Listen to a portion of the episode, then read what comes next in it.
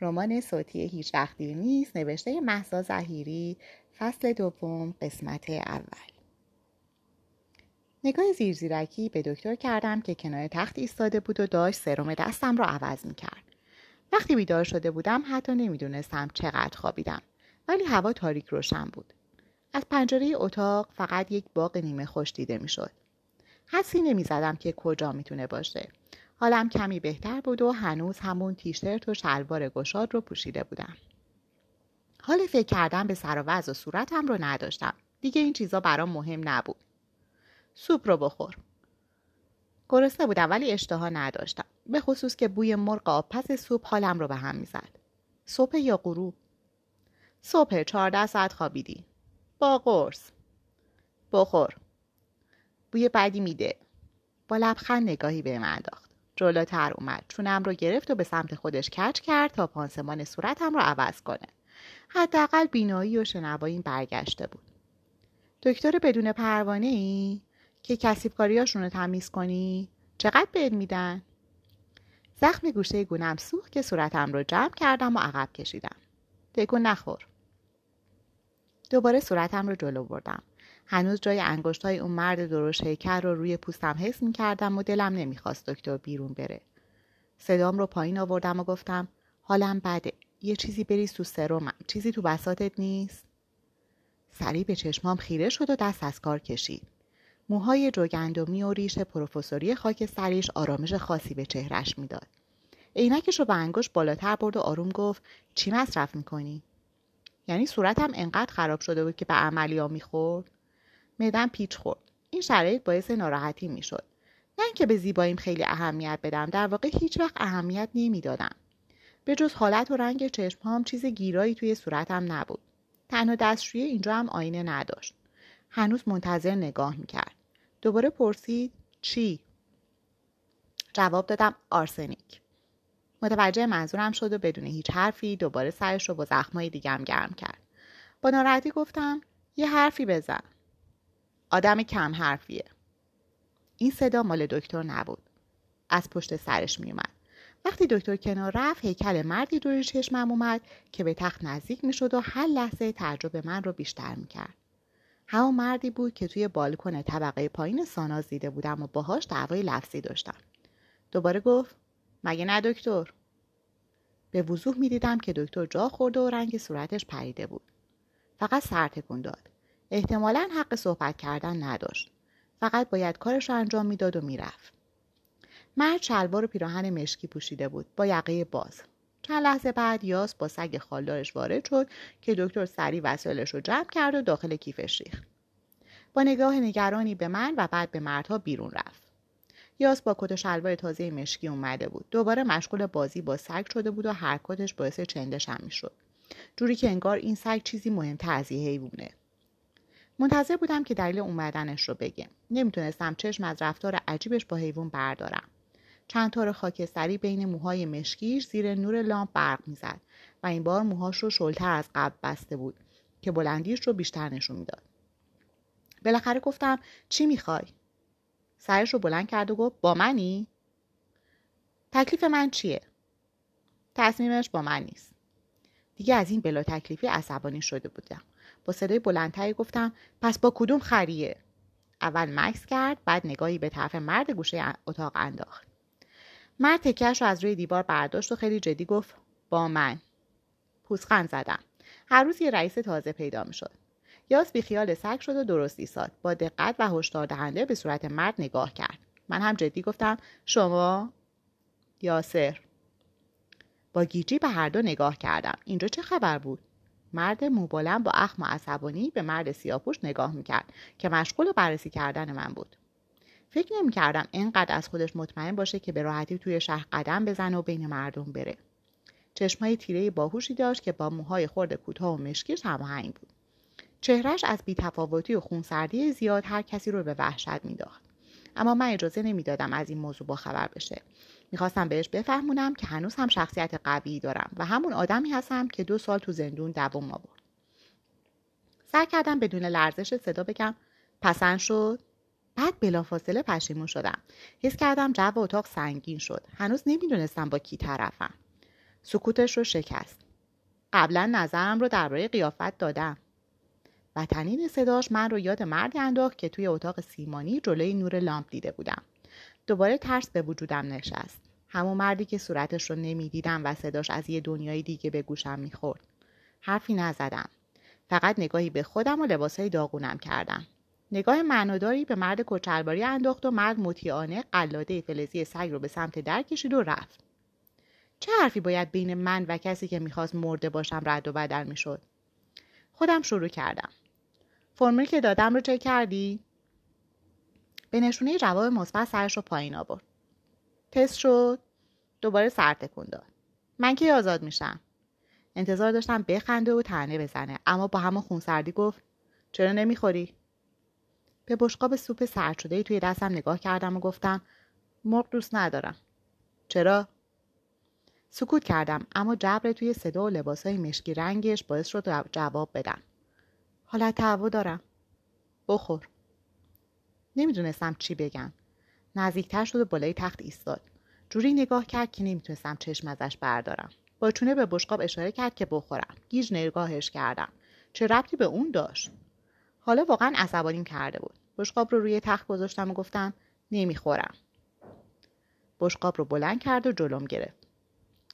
لبهام رو باز کردم که بگم نمی‌خوام اما با صدای دادش بی حرکت موندم. محکم گفته بود بخور. بعد از مکس کوتاهی بالاخره پلک زدم. گراده بشقاب رو از دستش گرفتم و قاشق اول رو زدم. از اینکه نتونسته بودم مقاومت کنم از خودم متنفر شدم. ولی به خوردن ادامه دادم. مشغول قدم زدن توی اتاق شد و گفت صورت من رو دیدی از این به بعد راه برگشتی نداری. احساس تعوام کردم و حال خودم رو نمیفهمیدم. تو تهدیدی نیستی ولی من واسه خودم قانونایی دارم. یا میمیری یا با ما معامله می‌کنی. به زور قورت دادم و نگاهش کردم. می‌خواست خودش رو معرفی نکنه. اینم شد دلیل. من با کسی معامله نمی‌کنم. انتخابش با تو نیست. پوسخند زدم و گفتم امتحان کن. دوباره داد زد بخور. ناخداگاه تکونی خوردم و قاشق رو برداشتم. حقیقت این بود که بعد از کشته شدن ساناز جلوی چشمام واقعا ترسیده بودم. حالت هوا هم بیشتر شده بود و به زور قورت می‌دادم. واقعا نمی‌تونستم بخورم. آخرین چیزی که می‌خواستم این بود که جلوش بالا بیارم و دقیقا جلوی تخت ایستاده بود. منتقلت می‌کنن جایی که کارتو شروع کنی. چه کاری؟ به طرف در رفت. با صدای نگرانی گفتم معامله چی بود؟ خارج شد و در و کوبید. بدنم سرد شده بود. تا به حال توی این 26 7 سال انقدر نترسیده بودم. حتی توی دادگاه هم رفته بود ولی هنوز هم نمی‌تونستم قاشق رو زمین بذارم. این بار دوم بود که وقتی به هوش اومدم جام عوض شده بود. دفعه قبل توی اتاق سیمانی عجیب با یه سطح از آب صدر این بار کمی متمدانه تر روی یک تخت خیلی نرم و اتاقایی با دیواره کرم رنگ. حالم بهتر از روز قبل بود. دیروز دو بعد غذا خورده بودم. به علاوه سوپ مرغی که حالم رو به هم می‌زد. تمام روز به خواب و استراحت گذشته بود. این اتاق به نظر قابل اعتماد تر بود. ولی نمی‌دونستم چه کاری از من برمیاد. دو روز بود که صورت ساناز و خون روی سرامیک از جلوی چشمم پاک نمی‌شد حس بره ای رو داشتم که دارن برای قربانی کردن چاقش می‌کنن در اتاق باز شد با ورود زنی توپل با قد متوسط و موی بلند خیلی روشن کمی آرامش گرفتم از دیدن مردای رنگ و رنگ اطرافم دیگه داشتم خسته می شدم. مهمتر از همه میترسیدم با این وضعیت عصبی بدنم پریودم جلو بیفته. خودم رو روی تخت بالا کشیدم و زن دستش رو به طرفم دراز کرد. سلام، حاتم هستم. باش دست دادم و گفتم بهمن فرما. روی صندلی کنار تخت نشست و گفت می‌شناسم وفا جان اینجا راحت باش. راحت؟ می‌دونم شرایط بدیه اما بهتر میشه. تو هیچی نمی‌دونی اخ کرد و مدتی توی سکوت نگاهم کرد بعد گفت نگران نباش نیستم خوبه. حداقل قرار نیست از تو صبح تا شب برام آب قوره بگیری. چرا منو اینجا آوردی؟ عجله نداشته باش. اول شرایط رو بسنج بعد اطلاعات بیشتر بخواه. جوابی ندادم. به نظر از برخورد تند و هم خوشش نیومده بود که البته هیچ اهمیتی هم نمی‌دادم. خودش دوباره به صحبت شروع کرد. من یاسو بهتر از تو می‌شناسم. این آدم نمی‌تونه نه نبه به من اشاره کرد و ادامه داد. این گوشمالی ضروری نبود اگه تو همکاری می‌کردی. با تعجب نگاهش کردم. دو روز کتک خورده بودم و خیلی راحت می‌گفت گوشمالی شاید از نظرشون چیزهای خیلی بدتر هم وجود داشت. اما برای من اون دو روز و وضعیت الانم خیلی غیرعادی بود. برات یه وظیفه ای در نظر گرفتن که باید انجامش بدی. مسئله پیچیده ای نیست بستگی به اون وظیفه داره. بی خود سختش نکن. من احمق نیستم. اتفاقا هستی. صدام رو بالاتر بردم و گفتم وقتی کارم تموم شد چی؟ این کار مهمیه. اگه براشون قابل اعتماد نبودی تو رو نمیفرستادن. آدمای قابل اعتماد رو نگه میدارن. چی از این بهتر؟ پوسخند زدم و گفتم کی گفته من دلم می‌خواد باشون بمونم؟ کی گفته من قابل اعتمادم؟ پام بیرون برسه یه راست میرم سراغ پلیس. اون بیرون چیزی منتظر نیست. دنیا وایساده که تو بهش برسی. سابقه زندان داری با تهدید همکارتو وادار به دزدی افدرین کردی. ساناس همه چی رو گفته. جست... جنسای دستاز با اطلاعاتی که دادی تو تشکیلاتشونه. خبر داریم که پلیس مخدر تو رو ثبت کرده. همین حالا هم ساقه هایی دارن که شهادت بدن جنس از تو گرفتن. تو خونه ساناس هم به اندازه کافی وسیله و مدرک هست. چی میگی؟ چی بعد می‌گفتم؟ می‌دونستم توی صحنه سازی کارشون درسته. از وقتی دو سال پیش زندان افتادم می‌دونستم. چیزی نگفتم. اگر لازم باشه کارهای خطرناکتری هم می‌کنم. دستم رو برای نشون دادن عصبی بودنم بلند کردم که مایچه ضرب دیدش به درد اومد. وقت گفتم تو هم که اصلا جز اونها نیستی. نه من مستقل کار می‌کنم. یاد میتینگ های انتخاباتی افتادم. وقتی می‌خوان آدم خوبه نشون بدن همه بیطرف و مستقلن. نگرانید مال بعد از تموم شدن کاره؟ من نمی‌خوام تو این جریان باشم. خیلی وقتی که تو این جریانی. بلند شد و کنار من روی تخت نشست. دستم رو گرفت و خیلی صمیمانه گفت باور کن با من خیلی راحتتر به نتیجه می‌رسی تا مردا. نمی‌خوان آسیب ببینی که کارشون عقب بیفته. دوباره با گیجی روم رو برگردوندم دستش رو زیر بازوم گذاشت و گفت بلند شد به کمکش از تخت پایین اومدم و به سمت میز توالت رفتیم.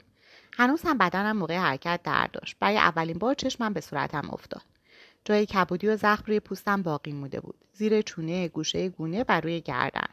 چشمهام خمار و درشت شده بود که واقعا توی ذوق می‌زد. بدترین وضعی بود که تا به حال به خودم دیده بودم. بابا همیشه مثل گل ازمون مراقبت می‌کرد. حتی زخم تصادفی هم توی بدنم نبود. می‌بینی؟ توی موهام دست کشیدم. باید می‌رفتم هموم اوضاعم خیلی خراب بود. می‌دونم نگران آینده ای. کارت که تم شد با پول میری خارج. توی هر دانشگاه خاصی ادامه تحصیل میدی. با هوشی که تو داری هر جا بری موفق میشی. خودشون میفرستنت بری. اما من مطمئنم وقتی تموم شد خودت از خدا می‌خوای نگهت دارن. این مزیت برات. پول خوب زندگی خوب. حرفاش وسوسه انگیز بود و آدم رو به فکر می‌برد. یه دست لباس خونه از کشو بیرون آورد و گفت نوه برو این آشغالا رو در بیار. به در همون اشاره کرد. مثل از جنگ برگشتا با یه دنیا فکر و خیال به همون طرف رفتم.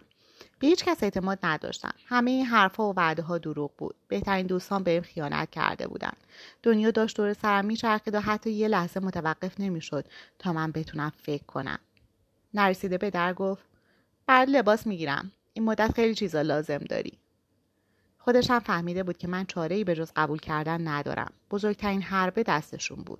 خانوادم هرچقدر هم که من خودم رو نسبت به خانوادم بی تفاوت نشون می‌دادم باز هم می‌دونستن که همش ساختگیه چند ضربه به در اتاق خورد و بعد حاتم محترمانه وارد شد.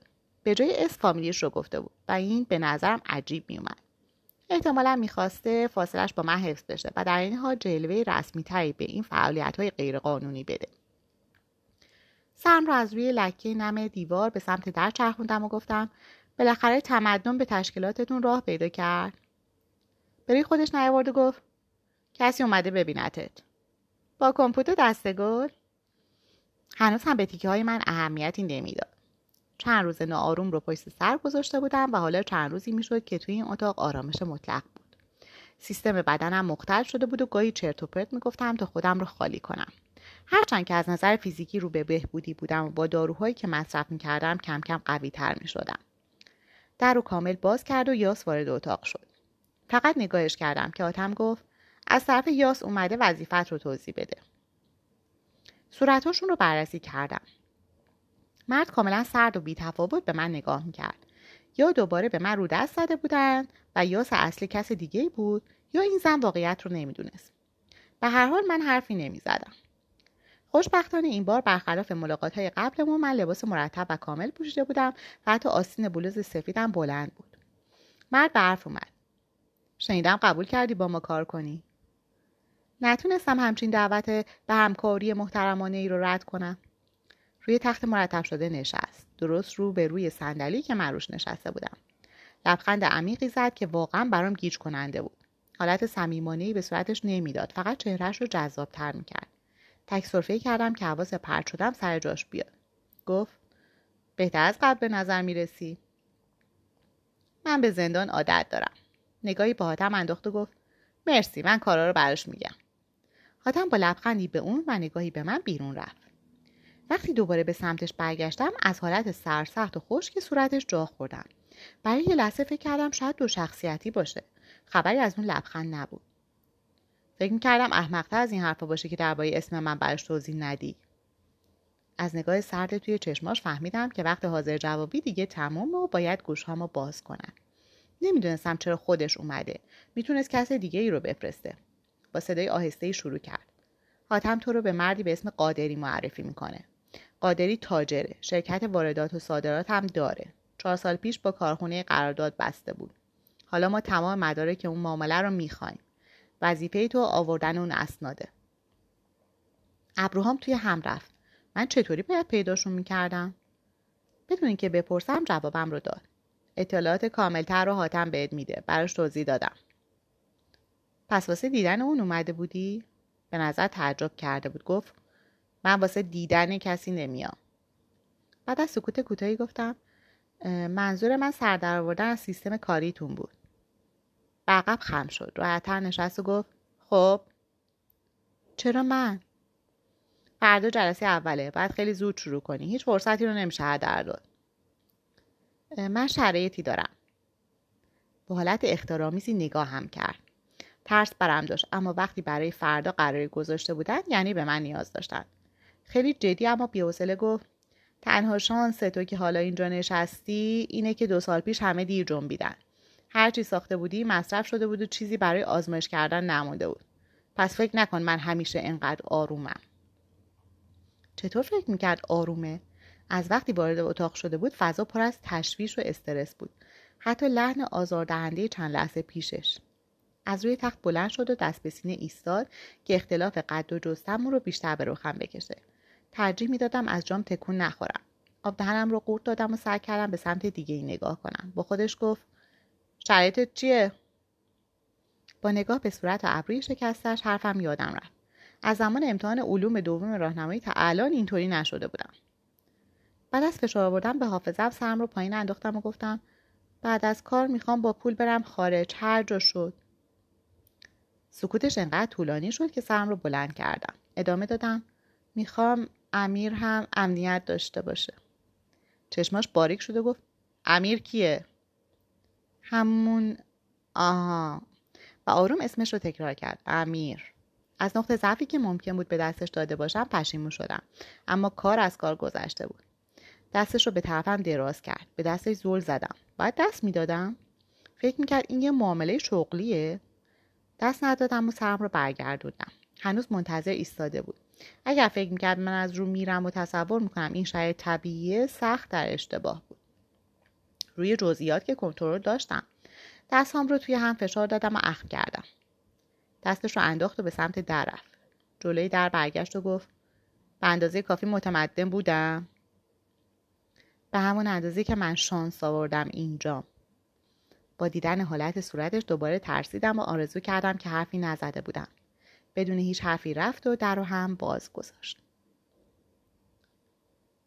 میکروفون دو تکهی رو لای آستر پیرهنم کار گذاشت. یه پیرهن آستین کوتاه آبی و جین تنگ تیره پوشیده بودم و از اینکه به شال یا مانتون وزن نکرده بود احساس خوبی نداشتم. گفتم بردش تا چقدره؟ حاتم که جلوم ایستاده بود نگاهی به صورتم انداخت و گفت اینترنتیه هر سی ثانیه یک بار ضبط و ارسال میشه. و تاکید کرد با هر فاصله ای با پوسخند گفتم حالا خوبه کشف خودت نبوده. کم نیاورد و گفت اختیار دارین کاشف بزرگ شمایی. یاد مثلا کشف خودم افتادم و اخم کردم. دوباره گفت می‌خوام الان کار بندازمش. از این به بعد باید مواظب هر جملت باشی. نمی‌خوام بترسونمت اما همه می‌دونن یاس به کسی رحم نمی‌کنه. دست توی آستر لباسم برد و روی تکه ریزی که ضبط کننده بود دکمه ای رو زد. بعد جاش رو مرتب کرد و روی تکه دوم هم که بزرگتر و نزدیک شکم بود دست کشید که مطمئن بشه همه چیز رو به راهه. بس کردنش وقت زیادی نبرده بود. هشدار داد از حالا به بعد صدای محیط حتی سی ثانیه هم نباید قطع بشه. حس بد تحت کنترل بودن بهم دست داد که با روحیه یاقی من تضاد داشت. به خصوص که با خودم حدس می زدم شاید خود یاس هم فایل های ضبط شده رو چک کنه. با تو منینه پرسیدم باید مانتو شالم رو در بیارم؟ خنده کوتاهی کرد و در حالی که از صندلی توالت دور می‌شد و به دیوار تکیه می‌داد گفت آره جلسه تو ویلای قادریه باید عادی باشی. خودت رو محدود نکن. نذار هیچ تعصبی جلوی پیشرفت تو بگیره. من که تو این کار پیشرفتی نمی‌بینم. مشکل از چشاته که چیزایی ترسناک نمی‌بینه پوسخند زد. نگاهی با آینه انداختم. این رو مطمئن بودم که شهرم چیزی از درونیاتم نشون نمیده. گفتم من از چیزی نمیترسم. مطمئنی؟ دوست ندارم به تو جواب پس بدم. با اخم نگاهم کرد و حرفی نزد. مشکل اینجا بود که میترسیدم بیشتر از اینها روی من حساب کرده باشن. با لحن جدی گفتم من استعداد اقوا کردن ندارم اگر از هر راهی که می‌تونی وارد شد فقط سریع. قادری ممکنه پیر باشه اما خرف نیست زیاد فرصت نداری. نقش تو توی این ماجرا چیه؟ بعد از مکس کوتاهی گفت اگه گند بزنی من مسئول تمیزکاریم از کشتن خوشم نمیاد پس حواستو جمع کن. اطلاعات خوبی دادی واقعا ممنون.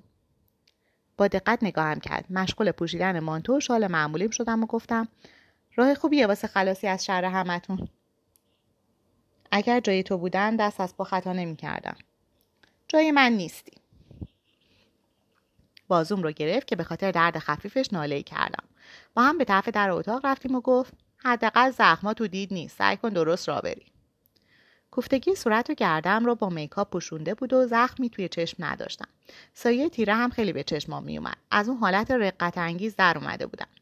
همراهش از آپارتمان خارج شدم توی پارکینگ وارد هیوندایی با شیشه دودی شده و چشمن رو آروم روی صورتم گذاشت گفتم آرایشم تکون نخوری به هم نمیریزه راننده سریع حرکت کرد از همون لحظه برام مسلم بود که از این به بعد تا وقتی بهم اعتماد کنن باید با راننده و همچین ماشینایی رفت آمد کنم البته از شواهد پیدا بود که به اونجاها نمیکش و قصد اعتماد ندارم.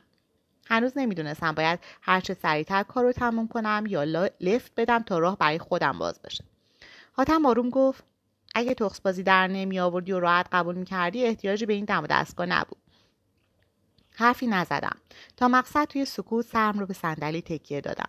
چند دقیقه قبل از توقف ماشین پرسید لازم چیزی رو دوباره مرور کنی؟ نه. تمام تلاشتو بکن.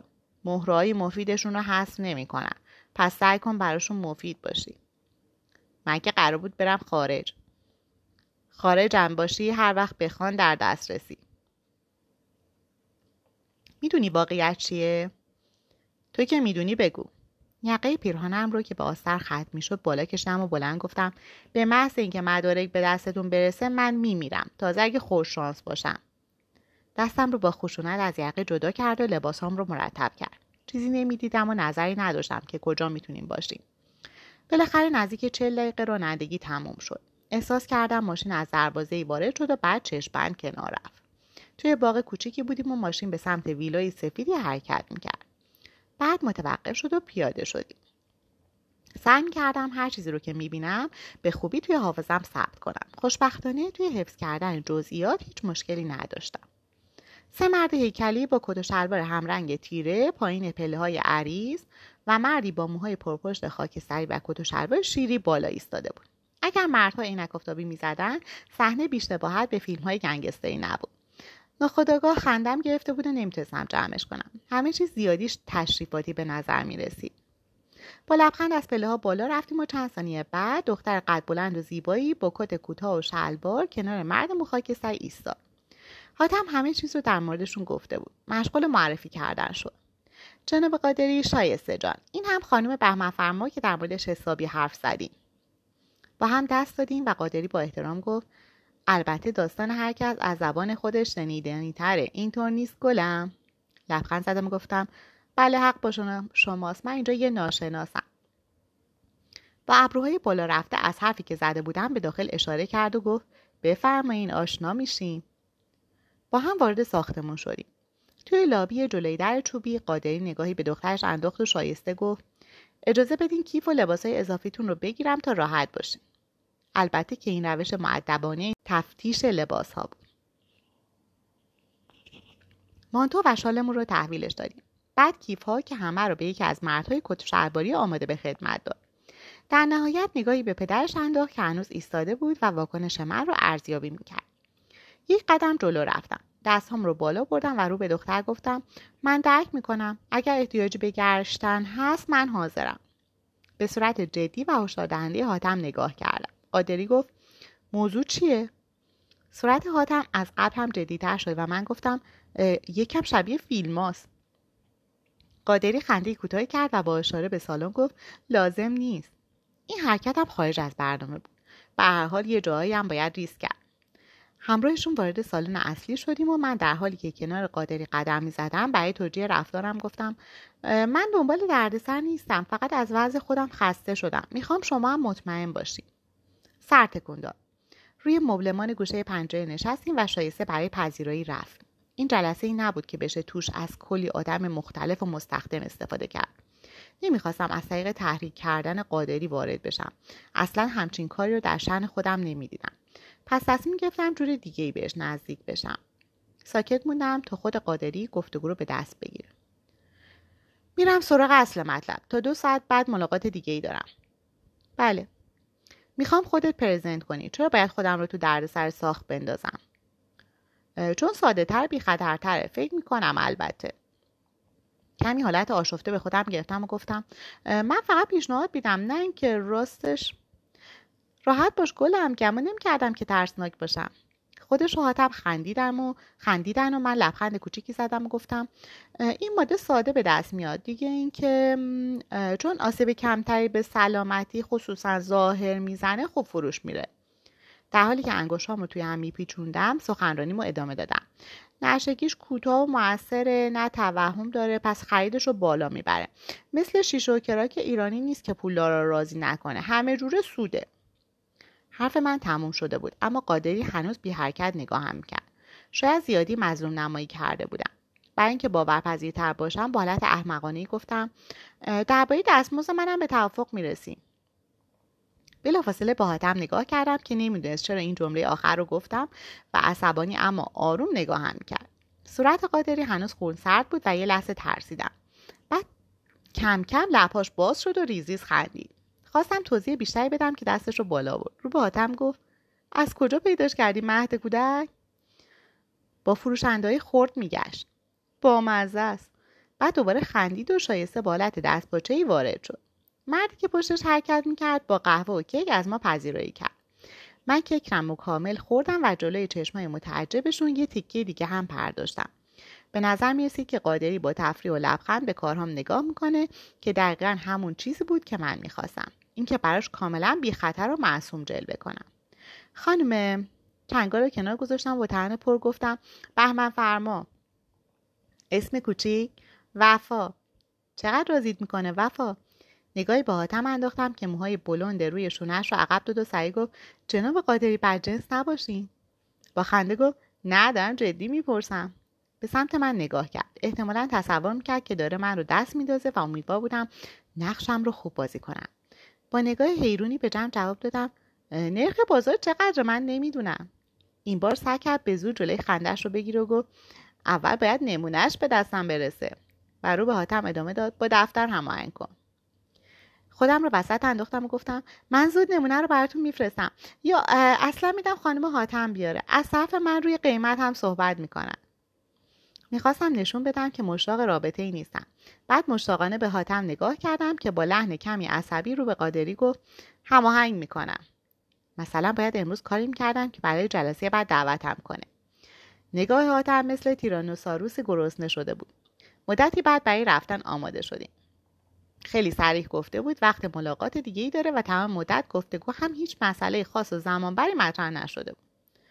موقع پوشیدن لباس هر لحظه انتظار داشتم که قادری حرفی درباره جلسه بعد بزنه اما عاقبت ناامید شدم موضوع کاملا فراموش شده بود با زیاده رویم دفعه بعد رو از دست داده بودم و با این تاکیدشون روی سرعت گرن زده بودم وقتی به اون آپارتمان می رسیدیم اوضاعم بدتر از قبل می شد. کیفم رو لبخند از شایسته گرفتم و خداحافظی کردم.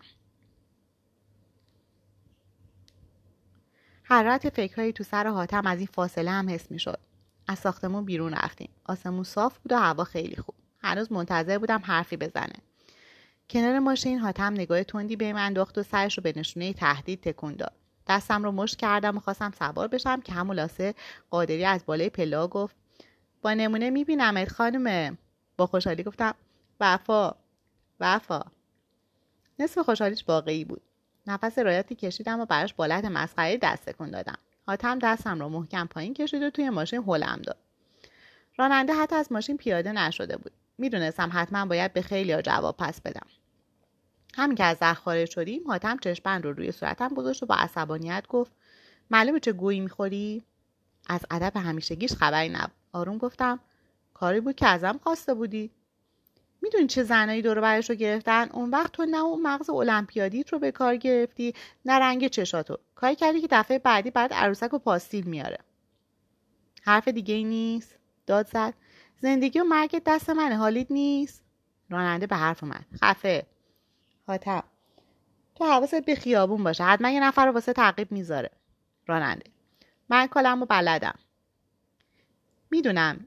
این آدم از یه جایی می‌خوره که فکر نمی‌کنه. اون جور زنا رو که مثل کف دستش می‌شناسه.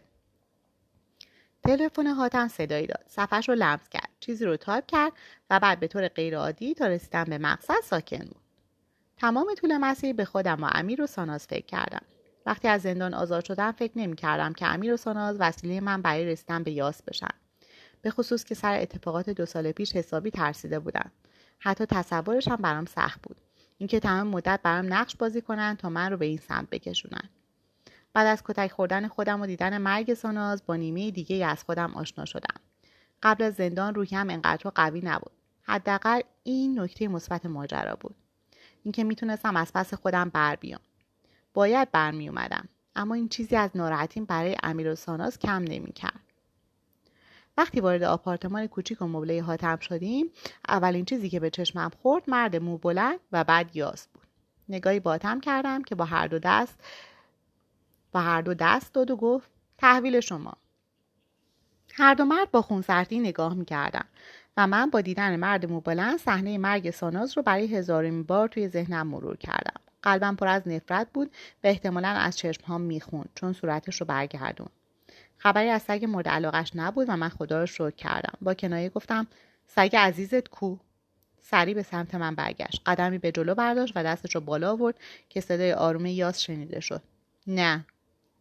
مرد متوقف شد و هر دو به طرف یاس نگاه کردیم. چشمش به من بود. ناخداگاه از اینکه طرف من رو گرفته بود خوشحال شدم. اما جمله بعدش همه چیز رو خراب کرد. مراقب صورتش باش. مرد از من فاصله گرفت و من نگاهم رو به سمت آشپزخونه چرخوندم. نمی‌خواستند با زخمی شدن من قادری رو مشکوک کنند. حاتم با پوزخند به سمت یکی از اتاقها رفت و گفت راحت باشین. مردا سر تکون دادن. وقتی در اتاقش بسته شد یاس با چشمایی که آتیش از توش زبونه می‌کشید به طرفم حرکت کرد که باعث شد از وحشت سر جام میخکوب بشم. دستم رو به طرف اتاق خودم کشید. بیوقفه با قدم های و بلند دنبالش دویدم. وارد اتاق شدیم و در رو محکم کوبید نمی‌دونستم چی کار باید کنم و اوضاع کاملا جدی بود. گفت قرار بود طبق برنامه عمل کنی. رفتارت عمدی بود. داشتی چیزی رو به قادری میفهموندی. پس باید خیلی خنگ باشه چون همه چیز عادی بود. چشماش رو ریز کرد و با عصبانیتی که سعی می‌کرد کنترل کنه گفت فکر می‌کنی حرفتو قبول کردیم که خانوادت برات مهم نیست؟ هم موقعی که زیر مشت و لگد بودیم می‌تونستیم خیلی راحت با یک عکس از پای شکسته یکیشون به حرف بیاریمت. دقیقا به این مسئله فکر کرده بودم که چرا روی تهدید خانوادم یا حتی تهدید امیر و ساناز مانو ندادن. من روی این چیزا حساس بودم. انقدر که اگه یه نفر رو از کوچه می آوردن و جلوم تهدیدش می‌کردم ممکن بود تحت تاثیر قرار بگیرم و نتونم تحمل کنم. از دیدن تلاشت خوشم اومده بود. داشتم سطح تو میسنجیدم. بیخیال ترسم شدم و با تنه گفتم گزینش بود؟ دست به سینه ایستاد و گفت تهدید خودت و کتک و زور جواب نداد. حتی پول هم قبول نکردی. برام جالب شده بود. تا اینکه سعید رو انداختم به جونت. از یادآوری کسی که قصد داشت لباسهامو در بیار و بازشترین جمله ها اعصابم رو داغون کرده بود کمی به خودم لرزیدم و دوباره نفرت توی مغزم پر شد. جملهش رو تموم کرد. جالبتر هم شد. دوباره بهم نزدیک شد و من یه قدم به عقب برداشتم. توی اون شرایط هم مغزت کار می‌کرد. قدم دیگه ای به طرفم برداشت و من باز عقب رفتم. انقدر باهوش بودی که نقطه ضعف تو پنهان کردی. باز نزدیک شد و من دیگه به دیوار کنار کمد برخوردم. فکر نمی‌کردم بو برده باشه. می‌دونستی دیگه مقاومت فایده نداره. اطلاعات رو دادی که مثلا با ترس از تجاوز از خانوادت حمایت کنی. جرأت حرف زدن نداشتم. دستش رو با نفرت روی یقه مانتون گذاشت و محکم جلو کشید. روی نوک پاهام ایستاده بودم و صورتش نزدیک صورتم بود. حرکاتش جنبه ترسوندن داشت. ولی اونقدر که فکر می‌کنی باهوش نیستی. توی سکوت نگاه هم می‌کرد و حتی صدای نفس کشیدنش هم من رو میترسون بالاخره گفتم تحلیل تموم نشد. خودش رو عقب کشید. هلم داد و یقم رو بل کرد که سرم به دیوار پشتم خورد و نزدیک بود روی زمین پخش بشم. مشغول قدم زدن شد و گفت از آدمای سرسخت و زرنگ خوشم میاد اما با هر قدم اشتباهی که برداری یکیشون میفته رو ویلچر. دست توی جیب شلوارش کرد و چند تا عکس بیرون کشید. جلوی پام پرت کرد که تاکید بیشتری برای حرفش باشه. عکس ها مال بابا و مامان و وحید و ویدا بود که مثل یه پارچ آب یخ بدنم رو لرزون. نگاهم رو از عکس ها جدا کردم و به مرد روبرو دادم.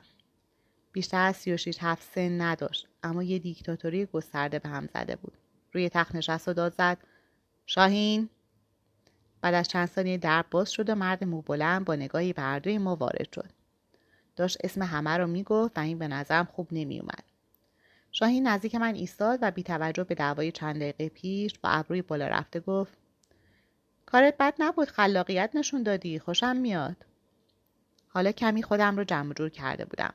دوباره فکرم به سمت ساناز رفت و گفتم وگرنه کارم به اسلحه توی جیبت می‌کشید؟ یاس با اخم رو به شاهین گفت باز آرتیست شدی؟ چند بار بگم جلوی بقیه نکش. چقدر راحت درباره مرگ و زندگی آدم ها حرف می‌زدن. درست مثل پدری که بچهش رو نصیحت می‌کنه تا سوار دوچرخه بزرگتر نشه. شاهین با اینکه همسن و سال یاس بود حالت پشیمونی کودکانه گرفت و گفت خواستم حساب کار دستش بیاد. و به من نگاه کرد و چشم قره رفت. یاس گفت حاتم چی میگه؟ شاهین. رازیش کردم کنار میاد. هر دو به من نگاه کردن. واضح بود که دلیل اومدنشون تهدید من بود نه خرابکاری توی خونه قادری. یاس بلند شد. با اشاره انگشت به عکسها و خونسردی حالت طبیعیش بیرون رفت. اتاق دوباره به حال آروم قبل درآمد شاهین هم دنبالش رفت و در پشت سرش بست. برای جمع کردن عکسهایی روی زمین خم شدم